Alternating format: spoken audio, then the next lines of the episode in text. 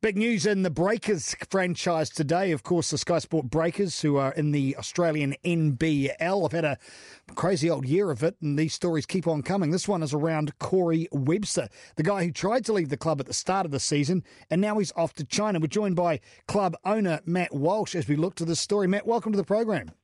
Yeah, thanks for having me, Darcy. So uh, how did this come about, uh, the move to China for Corey Webster? Yeah, it all happened pretty quickly. Um, Corey's agents reached out to us at the beginning of the week and said that possibly this was developing. Um, you know, being a former player, I've been through this on the other side of things, and I know that um, you get a lot of these kind of offers, and very rarely do they materialize, but this seemed like it was pretty serious. So we started working with Corey's agents and Corey and the club to, um, you know, see if there was going to be some sort of deal to be had here. Okay, so how does it differ from the offer he got early in the year? Was it uh, Darüşşafaka, I think it was? Yeah, Darüşşafaka in Turkey. Um, it's far different all the way around. Um, one, the financial compensation for Corey and the club is far different. Uh, two, where we are in the season in terms of just, you know, the way things have gone with injuries and sitting here at four and ten. Uh, you know, we're at a different point than we were uh, early on. And then finally, to, for Corey to be an import in the C B A, the Chinese League, I can't overemphasize just how amazing that is as an opportunity for Corey. Um, it's far different. You know, going to Darüşşafaka, that's kind of a run-of-the-mill team in Europe, dime a dozen. This is not that kind of opportunity. This is a far better opportunity. So you're getting him back after two years. That was a, an integral part of the deal. Yeah, so uh, it was, certainly was. Uh, as part of the deal, we told Corey that we, you know, we've been working on an extension now for a couple weeks anyway, and we wanted to expedite that. So now Corey's under contract for the next three seasons. Um, it's fantastic for the club. You know, basically we're locking Corey in for three years. He's going to be gone for the next two months. Um, you know, there's no way around it. Uh, it stinks losing Corey for the next two months.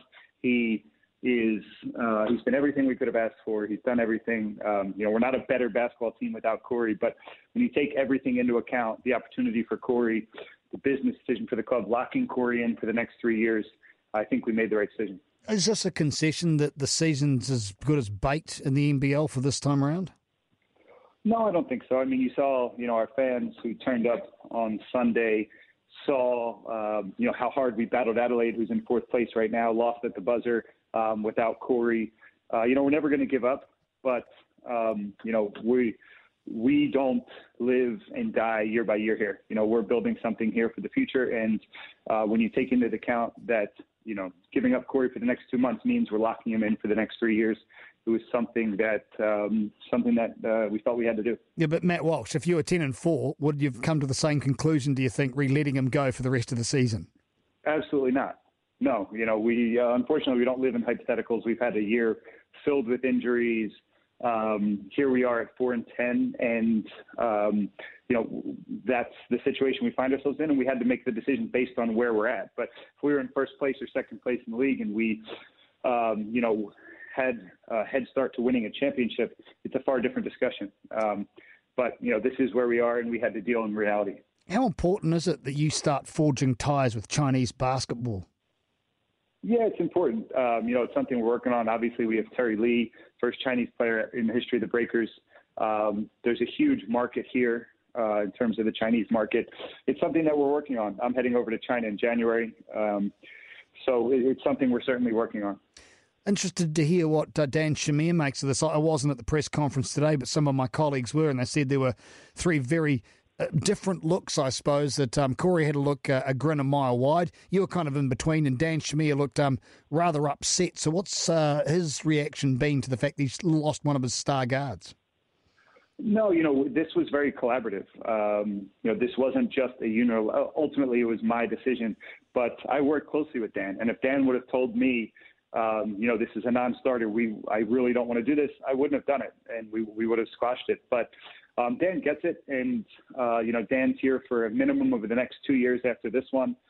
Uh, we announced that this week. So he gets it, and, um, you know, it's a different situation for Dan because he's always been in situations in Europe where it's only the next game that matters, and he's not fighting for his job here. Um, you know, we're, we're trying to build something, and part of that is making decisions that are not only best for the game this weekend, but best for the future of the club. Sky Sport Breakers owner Matt Walsh joining the program. It's been a hell of a season for you, hasn't it, Matt? Um, you're going to be learning a lot through these growing pains, aren't you?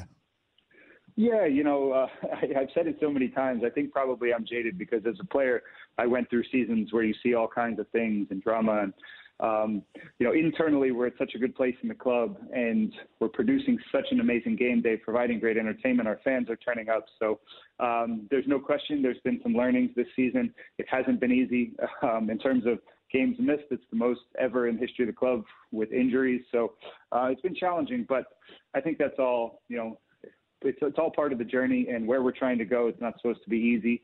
And we learn from it and we move on. And part of that is what we're doing now. We're gearing up for the remainder of this season and then the future seasons. And as far as R J Hampton's concerned, how's his niggle?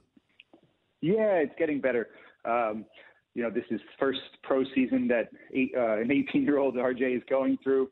Um, he's banged up with his hip and his back, and uh, he's rehabbing really hard every day to get back. And I think he'll be back sooner than people expect. And uh, finally, there is uh, another winner out of this. Ethan Rusbach to be a pretty happy dude. You've uh, ratcheted him up, haven't you, to a full rostered player level?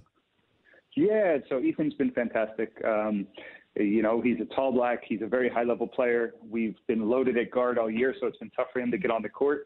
And this gives an opportunity, his first opportunity, to be a, a fully rostered N B L player. And um, this is what happens when, you know, guys go down with injury or situations like this happens with the roster. Guys get an opportunity. Jordan Naitai, Ethan Rusbach, Sek and Scotty. These guys now have to step up and get a bigger opportunity, and you hope that they turn it into something special.